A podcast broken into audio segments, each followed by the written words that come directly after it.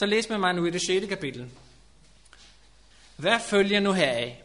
Skal vi blive i synden, for at nåden kan blive så meget større? Aldeles ikke. Hvordan skulle vi, som er døde fra synden, stadig kunne leve i den? Hvordan skulle vi... Altså, det tyder på, at når Jesus, når vi har erkendt, at Jesus har gjort noget for os, så vil vi ikke blive ved med at leve døde. Vi, vi skal have et nyt liv. Og det kan man læse også andre steder. Jeg skal se en gang. 2. Korinther, kapitel 5, vers 17. Og der står, altså, er nogen i Kristus, er han en ny skabning. Det gamle er forbi, se noget nyt er blevet til. Så at blive en ny skabning, det er, at det ændrer ens liv. Det er lige meget, man er vokset op som kristen hele livet, og bare kører på sin mors og fars rutine og kører det hen. Det er, når man får et forhold til Kristus, at det vil ændre en indenfra. Der er man en ny skabning. Så man kan ikke blive født ind og være kristen. Der er mange, der spørger, hvor, hvornår blev du kristen? Jamen, jeg er født kristen. Det bliver man ikke. Det har noget med omvendelse at gøre. Så omvendelsen er noget, der skal komme hen ad vejen, hvor man får ændret sit liv. Så derfor, at blive født på ny, er at starte på et nyt liv. Jeg tror også, hvis vi lige ser slutningen af Romerbrevet kapitel 5, at være i Kristus, det kan jeg bedst forstå, når jeg ser overgangen fra kapitel 5 til kapitel 6 i vers 21. Og der står nemlig, for at den guddommelige påvirkning indefra og ud, som noget er, skal herske ved retfærdighed. Det vil sige, det at Gud vil herske i mig ved retfærdighed, at han ændrer mig inden, indenfra ud. På samme måde som at sønnen har fået mig ført derhen, at jeg skal dø. Så vil Guds påvirkning indenfra og ud gøre, at jeg vil leve et retfærdigt liv hen mod evigt liv. Ved, og så kommer de udtryk, vi springer hurtigt henover, Jesus, som er kongen, som er blevet herre i mit liv. Det er egentlig det, der står. Så når man ser ham som kongen, der regerer, bestemmer og kan sætte sine lov ind, og jeg gør mig til slave under ham eller træl, så vil nåden herske til retfærdighed. På samme måde som sønnen fører til død. Og derfor, de som er i Kristus, ser ham som kongen, der kan ændre mig, fordi jeg ønsker, at han skal være min herre. Kan han forvandle mig til et nyt menneske. Og det er en vandring. Derfor kan jeg ikke blive i det liv, som gør, at jeg står med den ene ben i den kødelige verden, jeg godt kunne lide, og samtidig tænker lidt på Jesus. Det kan ikke lade sig gøre. Gud kan ikke stå og være gift halvt med os. Du kan ikke tjene både Gud og mammon, som det står. Altså, vi er nødt til at vælge en herre, og vi kan se senere i det 6. kapitel, at vi faktisk regnes som slaver enten for Satan eller for Gud. Og det vil sige, at hvis Jesus skal være min herre, så er jeg nødt til at anerkende, om jeg er hans slave. Jeg kan også være slave for Satan, så får jeg det frugter, som det fører med sig. Det kommer vi til lige om lidt. Men hvis vi går igen til, til begyndelsen af det 6. kapitel, det er, at vi vi øh, dør fra vores gamle liv. Altså, tidligere var det sådan, og nu er det sådan. Og det bliver beskrevet her i vers 3 og frem efter. Der står der, eller ved ikke, at alle vi, som er blevet døbt til Kristus Jesus, er døbt til hans død. Vi bliver altså begravet sammen med ham ved dåben til døden, for at også vi, sådan som Kristus blev oprejst fra de døde ved faderens herlighed, skal leve et nyt liv. Så vi kan også tage vers øh, 5 med. For at vi vokser sammen med ham ved en død, der ligner hans, skal vi også være det ved en opstandelse, der ligner hans. Så her er der, dopen kommer ind, som vi lige kort talte om i begyndelsen. Dopen som et symbol på det her gamle liv, som vi ikke længere ønsker at leve. Vi har vores gamle liv, og det gamle liv kan sagtens være, selvom vi har kommet i kirken i mange år, men ikke har forstået, hvad det handler om at vi er kommet og sidder på vores faste plads, men har ikke forstået, hvad Jesus har gjort for os. Sådan har jeg haft det selv i rigtig mange år, før det gik op for mig, hvad det handler om. Men når det sker, så ønsker vi at blive begravet sammen med Jesus, og så stå op til et nyt liv. Og her er det dåben er et symbol på det. Og dåben, som vi mange af jer så her for nogle uger siden, da Marius blev døbt, han blev dykket helt nedenunder, som symbol på, at han døde fra sit gamle liv, og stod op igen fra graven til et nyt liv sammen med Jesus. Det, det er også nogen, som måske bliver sådan lidt halvdøde i, i dåben, er det ikke det? Der er et, øh, jeg fandt det lige frem, øh, fra Bibelkommentarens volume 6, side 1075, som handler om den nye fødsel. Og der står noget, som øh, jeg jeg slået mig lidt, men jeg synes, den er vældig øh, god at have med i baghovedet, fordi hvor er jeg i, i det, der står her? Der står, den nye fødsel er en sjælden erfaring i denne tidsperiode af verden. Det er der grund til, at der er så mange forviklinger i kirkerne.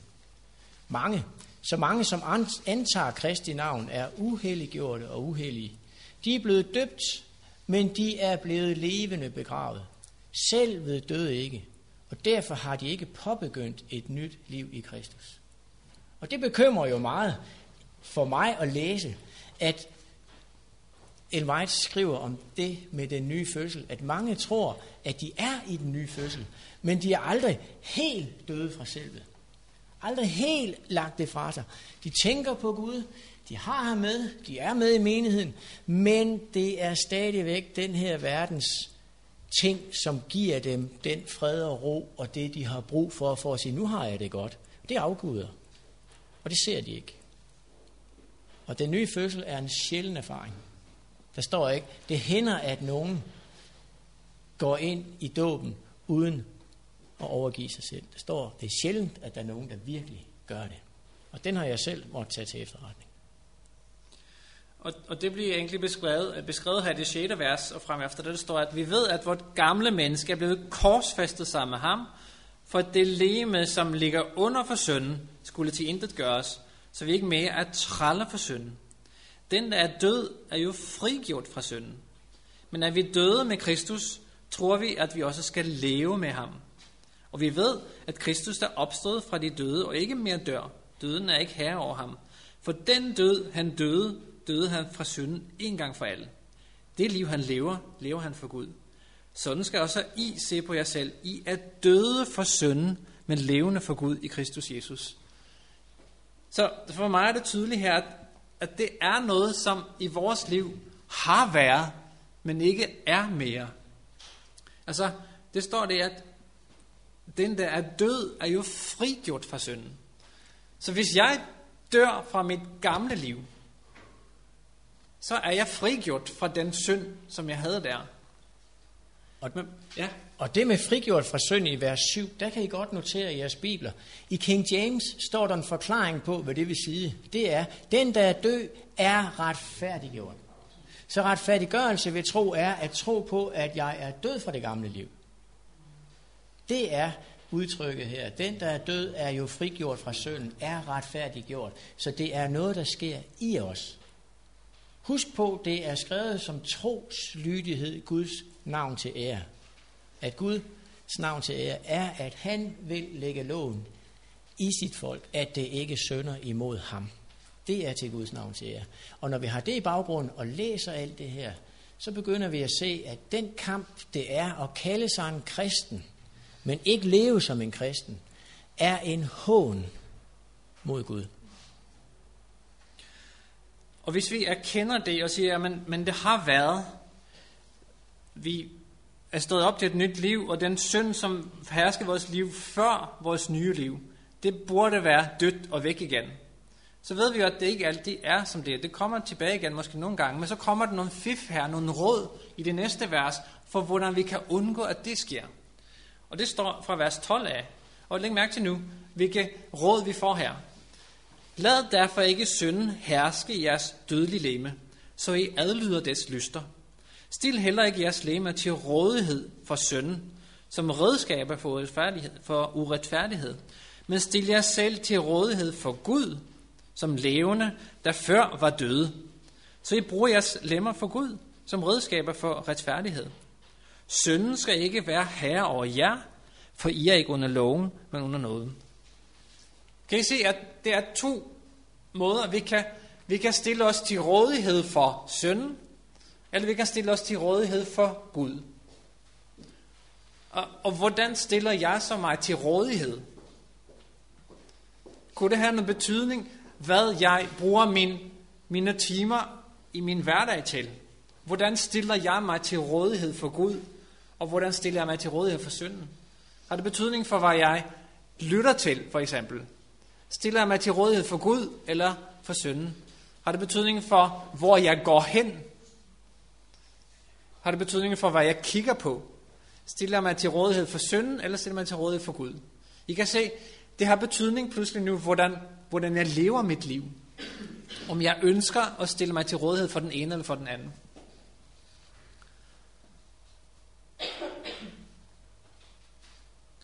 Okay, så ja. vi går videre til vi vers går, ja. 15. Øh, hvad da? Skal vi synde, fordi vi ikke er under loven, men under nåden? Aldeles ikke. Ved ikke, at den I stiller jer til rådighed for, som tralle og viser lydighed, må I også være tralle for at vise lydighed. Hvad enten det er synden, og det fører til død, eller det er lydigheden, og den fører til retfærdighed. Og der har vi jo igen, her ser vi jo, at det er ikke alle, der bliver frelst, fordi Jesus kom og gav tilbuddet. Det er ikke alle, som vil tage imod og vise tros lydighed mod Gud. Og det er her, som mange nok oplever, det er, at hvis man tror, man har tro på Gud, men ikke viser tros lydighed, fordi man ikke tror, at han kan ændre mig, så står jeg ikke der. Så hvis vi fra talerstolen hører mennesker sige, jamen altså vi vil synde til Jesus kommer igen, og når han kommer, så bliver vi forvandlet, og så synder vi aldrig mere. Så står vi ikke der i den troslydighed, som fører til Guds navns ære, og venter på, at når han kommer, så må han fjerne det i mit liv, som Jesus faktisk ønsker at fjerne her og nu, sådan at når han kommer, har han sin løn med. Og så kan vi se her i det næste vers, at der er forskel på, hvordan jeg har været, og hvordan jeg bliver, efter det er sket noget, efter jeg har taget imod Jesus. Fra vers 17, der står, Men Gud, skidt tak, for at I, der var syndens trælle, er blevet lydige af hjertet imod den lærer, I blev indført i. Det er mærke til, at der står, at I, der var syndens trælle. I var Hvilken form af det her verbum er var? Det er datid. Og det betyder, at det er noget, der ikke længere er. Altså noget, der var. Sådan var det engang. Men så står det i det næste vers, befriet fra synden, er I blevet trælle for retfærdigheden. Og her kommer der ind, vi talte om, hvem er herre i mit liv? Altså, nu er jeg pludselig befriet fra synden, men jeg er blevet trælle for en anden. Spørgsmålet er, hvem du har lyst til at være trælle for. Der siger Paulus, jeg bruger et udtryk fra dagliglivet, fordi I er skrøbelige mennesker. Tak for det, Paulus. Så kan vi bedre forstå det. For ligesom I lod jeres lemmer trælle for urenheden og lovløsheden, så I blev lovløse, skal I nu lade, jer, lade den trælle for retfærdigheden, så I helliges. Så det er to muligheder. Vi er træller. Vi kan, selvom vi måske tror, at vi er frie og kan gøre lige præcis, hvad vi vil. Jeg ved ikke, hvor jeg har oplevet nogle gange, at øh, folk de synes, at man skal, ikke skal have, øh, have lov for, om man skal ryge eller ej, for eksempel. Vi vil gerne være frie til at ryge, som de har lyst til. Er man egentlig fri, når man ryger? Man er slave, ja lige præcis. Man er slave, for man kan ikke lade være. Så, og det er den måde, som satan arbejder på. Og nu er rygning bare et eksempel, men der findes jo mange ting i dit og mit liv, som viser, at vi, vi er blevet afhængige af nogle ting. Vi kan bare ikke lade være. Så, så det ene, det er altså synden, og det fører til en vis ting. Det andet, at vi kan sige, okay, jeg ønsker, at jeg skal slippe af med det, men så vil jeg gerne være trælle af noget andet, og det er altså af Gud, og være øh, trælle af retfærdigheden, som han står for. Så han kan være herre i mit liv. Og det med lovløshed her, så står det, at I lod jer træmme, øh, jeres lemmer trælle for urenhed og lovløsheden, så I blev lovløse. Ja. Er det nu, jeg skal tage den, jeg fandt? Ja. For sjov. At være lovløs, øh, der kan vi hurtigt se på det, det er ikke at holde loven. Men nu kommer jeg til at læse i Makkabærbrevene omkring noget lovløse. I 1. Makkabær kapitel 1, vers 11. Og det er jo nogle af de lidt sjældne bøger, vi er i. For der står der om Israel. På den tid fremstod der i Israel lovløse folk, og de forledte mange med ordene. Kom, lad os slutte pagt med hedningerne omkring os, for efter at vi har udskilt os fra dem, har meget ondt ramt os. Så når vi som kristne oplever modstanden, og oplever, at nu begynder det jo virkelig at gå os imod, fordi det vi tror på er så langt ude i forhold til, hvad man ser på fra humanistisk kristendom, at der vil vi møde modstand. Så kan vi gå hen og sige, om så pyt dog, lad os gøre os til gode venner med dem. Lad os sænke fanerne. Lad os sørge for, at de ikke ser ondt til os. Det handler jo om kærlighed. Men der er det de lovløse, der går ind og siger det. Lad os slutte fred med dem. Fordi efter at vi er kommet med sandheden, så har vi mødt modstand. Og det øh, et eksempel også på lovløshed fra Matthæus det 24. kapitel, da Jesus taler om de ting, der skal ske, før han kommer tilbage. Og en af de ting, som han siger, et af de tegn, som er, før han kommer tilbage, det er Matthæus 24, 11, der står der, øh, 12, så står der, og fordi lovløsheden tager overhånd, skal kærligheden blive kold hos de fleste. Prøv lige at tænke over det en gang. For det er rigtig mange, som inden for vores kirke, og de kristne, så siger det, vi skal ikke tale så meget om loven, lad os tale om kærligheden i stedet for. Lad I mærke til, hvad der skete her? At fordi lovløsheden tager overhånd, så bliver kærligheden kold. Og hvordan kan det være? At det det, vi kan se rundt omkring os i samfundet? At kærligheden bliver kold? Altså, folk hader hinanden. Og vi kan se de ypperste eksempler på det i sidste uge, hvordan kærligheden er kold. De er ligeglade med mennesker. Men vi kan også se det i, bare i vores danske samfund også. Hvor meget omsorg har vi for hinanden. Og årsagen er her, at det er lovløsheden. Når man ikke regner Guds lov for noget. For det Guds lov er en afskrift af, hvem Gud er. Og Gud er kærlighed. Så loven er jo et bevis på, at Gud er kærlighed. Og hvis alle fulgte loven, så var det ingen, der ville gå fra hinanden. Det var ingen, der ville slå hinanden ihjel, eller lyve for hinanden, eller stjæle fra hinanden. Ja. Så, så lovløsheden blev kald, eller blev kold. Kærligheden. den- kærligheden. Kærlighed. Ja, kærligheden blev kold på grund af lovløsheden. lovløsheden. Ja. Ja. Og det, der, som jeg tror, nu slår jeg lige noget op her, som skal gøre, at kærligheden ikke bliver kold, kold, og at vi bliver i stand til at gøre det, at loven kommer i hjertet. Det har vi jo fra kapitel 1 i 1. Johannes' brev. Og det der er det budskab, som vi har hørt af ham og bringer videre til jer. Så det her, de hørte af Jesus. Det her, det må I bringe videre. Det er vigtigt. Gud er lys, og der er intet mørke i ham. Hvis vi siger, at vi har fællesskab med ham, men vandrer i mørke, lyver vi, og så gør vi ikke sandheden.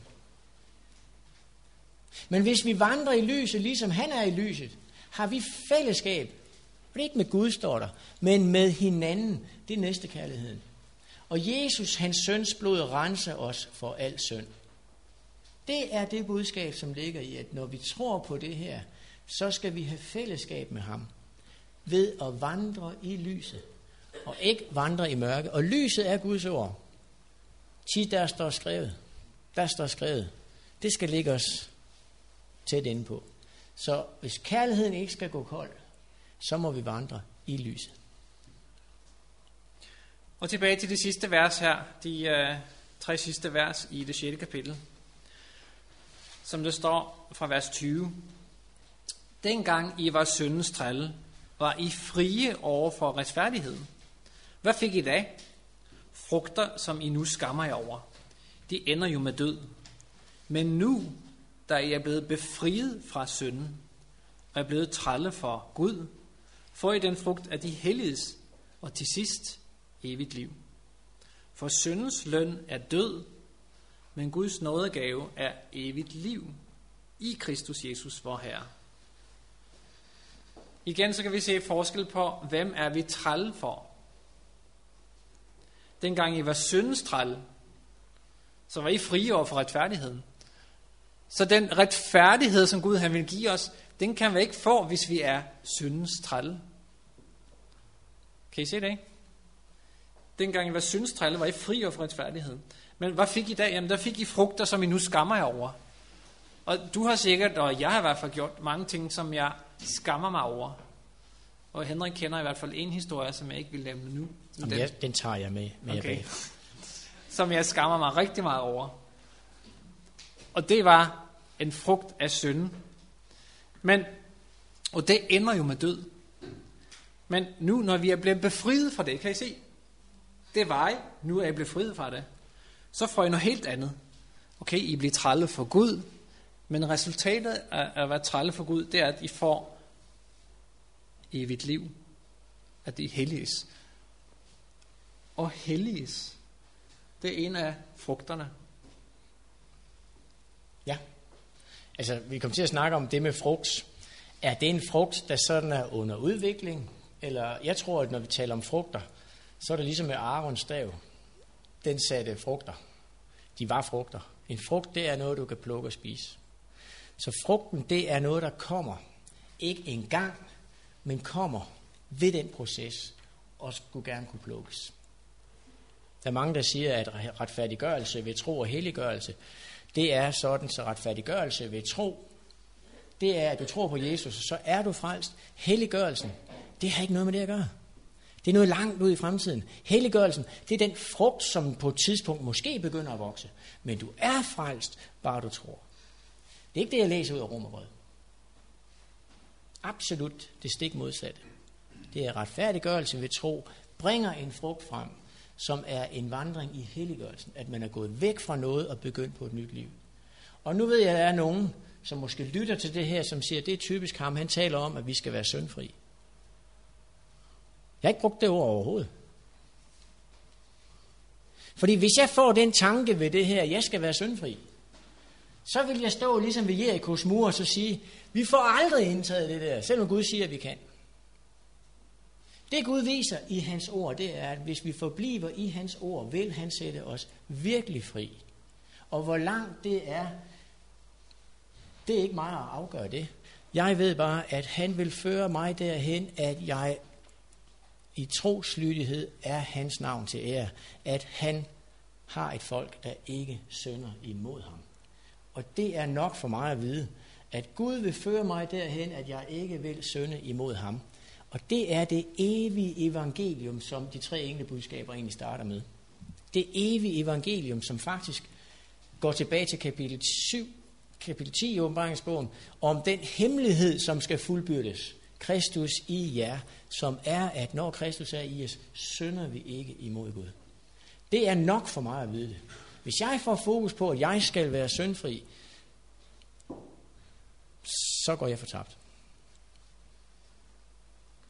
Men hvis jeg får fokus på, hvad Gud kan gøre i mig, så vil han lede mig hele vejen.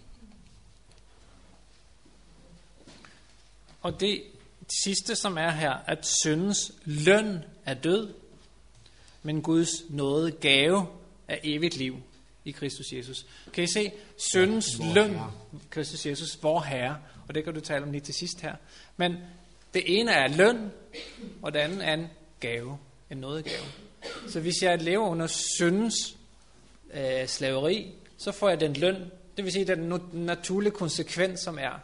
Men hvis jeg vælger at tage imod Guds nådegave, så er det evigt liv. Gud, han ønsker jo at give os gaver. Han gav os den største gave, det var, at Jesus døde på korset for os, som vi ikke havde fortjent. Men som det står, det er evigt liv i Kristus Jesus, vor Herre. Ja. Og det er det at vide, hvad er det Gud ønsker. Jeg har det sådan, når jeg læser min bibel, så ønsker jeg at sige, Gud, hvad skal jeg lære af det her? Hvad kan jeg give til andre? Hvad synes du, jeg skal gøre med det? Og være, gøre ham til herre, er at gå den vej, hvor man mærker, det er den vej, han vil have, jeg skal gå. Og det, det jeg tror, vi skal lære, det er, at Bibelen er ikke en hellig ting, på den måde, at jeg gør Bibelen til min afgud. Jeg kan godt læse min bibel, som jeg læser H.C. Andersens eventyr. Jeg kan læse den som noget, der bliver læst, fordi det er spændende. Og deri skal jeg gøre, hvad der står. Hvis jeg ikke ser, at Bibelen er vejen til at lære Gud at kende, at jeg kan kommunikere med Gud, under de betingelser, han har sat op for, at det skal give det, jeg har brug for, så har jeg gjort Bibelen til noget forkert. Men hvis jeg gør Jesus til herre i mit liv, så er jeg nødt til at spørge gennem Bibelen, hvad er ønsker du af mig? For jeg tror på, at det er Jesus, der frelser mig. Det er ikke min Bibel. Men uden min Bibel vil jeg aldrig kende Gud. Og at Jesus er herre, er han kun, når jeg er slave af ham. Så har jeg anerkendt, jeg har ydmyget mig selv og anerkendt, at jeg ikke er noget i mig selv, men da ham, der er herre, han bestemmer 100% over mig. Og det er måske lidt frygtindgydende for os, at nogle andre skal bestemme 100% over, hvad du skal gøre. Men når vi kan se, hvad det betyder, det betyder evigt liv. Og jeg tror også, det betyder et meget mere spændende liv. Et, et fyldt liv, et fyldt af noget og kraft, at vi kan gøre nogle ting, som vi ellers ikke kunne gøre. Og det kan jeg kun anbefale på det varmeste, at prøve på at overgive sig til 100% til Gud. Og det ønsker jeg også selv at gøre. Vi ved, hvor svært det kan være, men for at han kan være herre i vores liv. Som afslutning, det er det jo. Ja. Der kunne jeg godt tænke mig lige at repetere lidt på skærmen igen.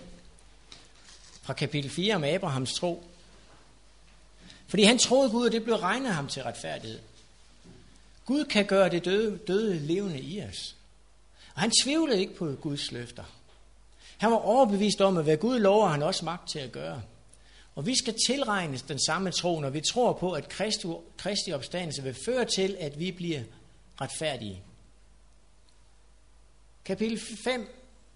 At vi er retfærdiggjort ved den samme tro. I troen har vi fået adgang til den nåde, som vi står i. Og vi lever i håbet om Guds herlighed. For Guds kærlighed er givet i vores hjerter. Guds kærlighed til os ser vi ved Kristi død. Så meget mere skal vi frelses ved, at han lever, fordi på samme måde som Adams synd førte til alle syndere, på samme måde vil Kristus føre alle mennesker til et retfærdighed af liv. Loven kom for at vise, hvor alvorligt faldet var. Nåden er dog stadig størst. Skal nåden herske? Øh, skal nåden herske? Øh, hvad står der? For nåden er, stær, er dog stadig størst og skal herske til retfærdighed og evig liv. Og derfor så har vi frihed fra synden. Det hedder egentlig sejr. Vi bliver ikke i synden, da vi er døde fra synden. At være døbt til Kristus er at dø fra synd. Dåben symboliserer et nyt liv med Kristus. Det gamle liv er dødt. Da liv med Kristus ødelægger det gamle liv, som ligger under for synden. Den, der er død, er jo frigjort fra synd. Det er lige med retfærdiggjort. Som Kristus døde og opstod, skal vi se os som døde fra synden, men levende for Gud i Kristus Jesus. Synden skal ikke herske over os, fordi vi lever ikke under lovens fordømmelse, men nådens opbygning. Syndens træl ender med død. Men befriet fra synd arbejder vi for Gud. Det er lige med helliggørelsen. Er der nogen af de her ting, der viser, at man går halvhjertet ind for det her? Er der nogen af de her ting, der viser, at vi skal være halvdøde? Nej. Når vi kommer til kapitel 7, er egentlig endnu en gang Paulus' forsøg på at forklare mennesker, se dog på det her på en måde, I forstår. Vi ved ikke, brødre, jeg taler jo til mennesker, der kender loven, ikke? At loven kun kan være herre over et menneske, så længe det lever. Og så kommer historien om en gift kvinde, som vil lov at bunde til sin mand, så længe han lever. Men dør han, er hun løs fra den lov. Men vi vil gerne som teolog og alt muligt andet sige, Romerbrevets kapitel 7 handler jo om, at ah, vi kan ikke være rigtig døde. Det må noget ske engang. Men det her, vi skal forstå, at det skal være til Guds navns ære. Fordi når vi læser alt det andet, handler det om, hvad Gud er i stand til i os her og nu, og ikke engang ude i fremtiden.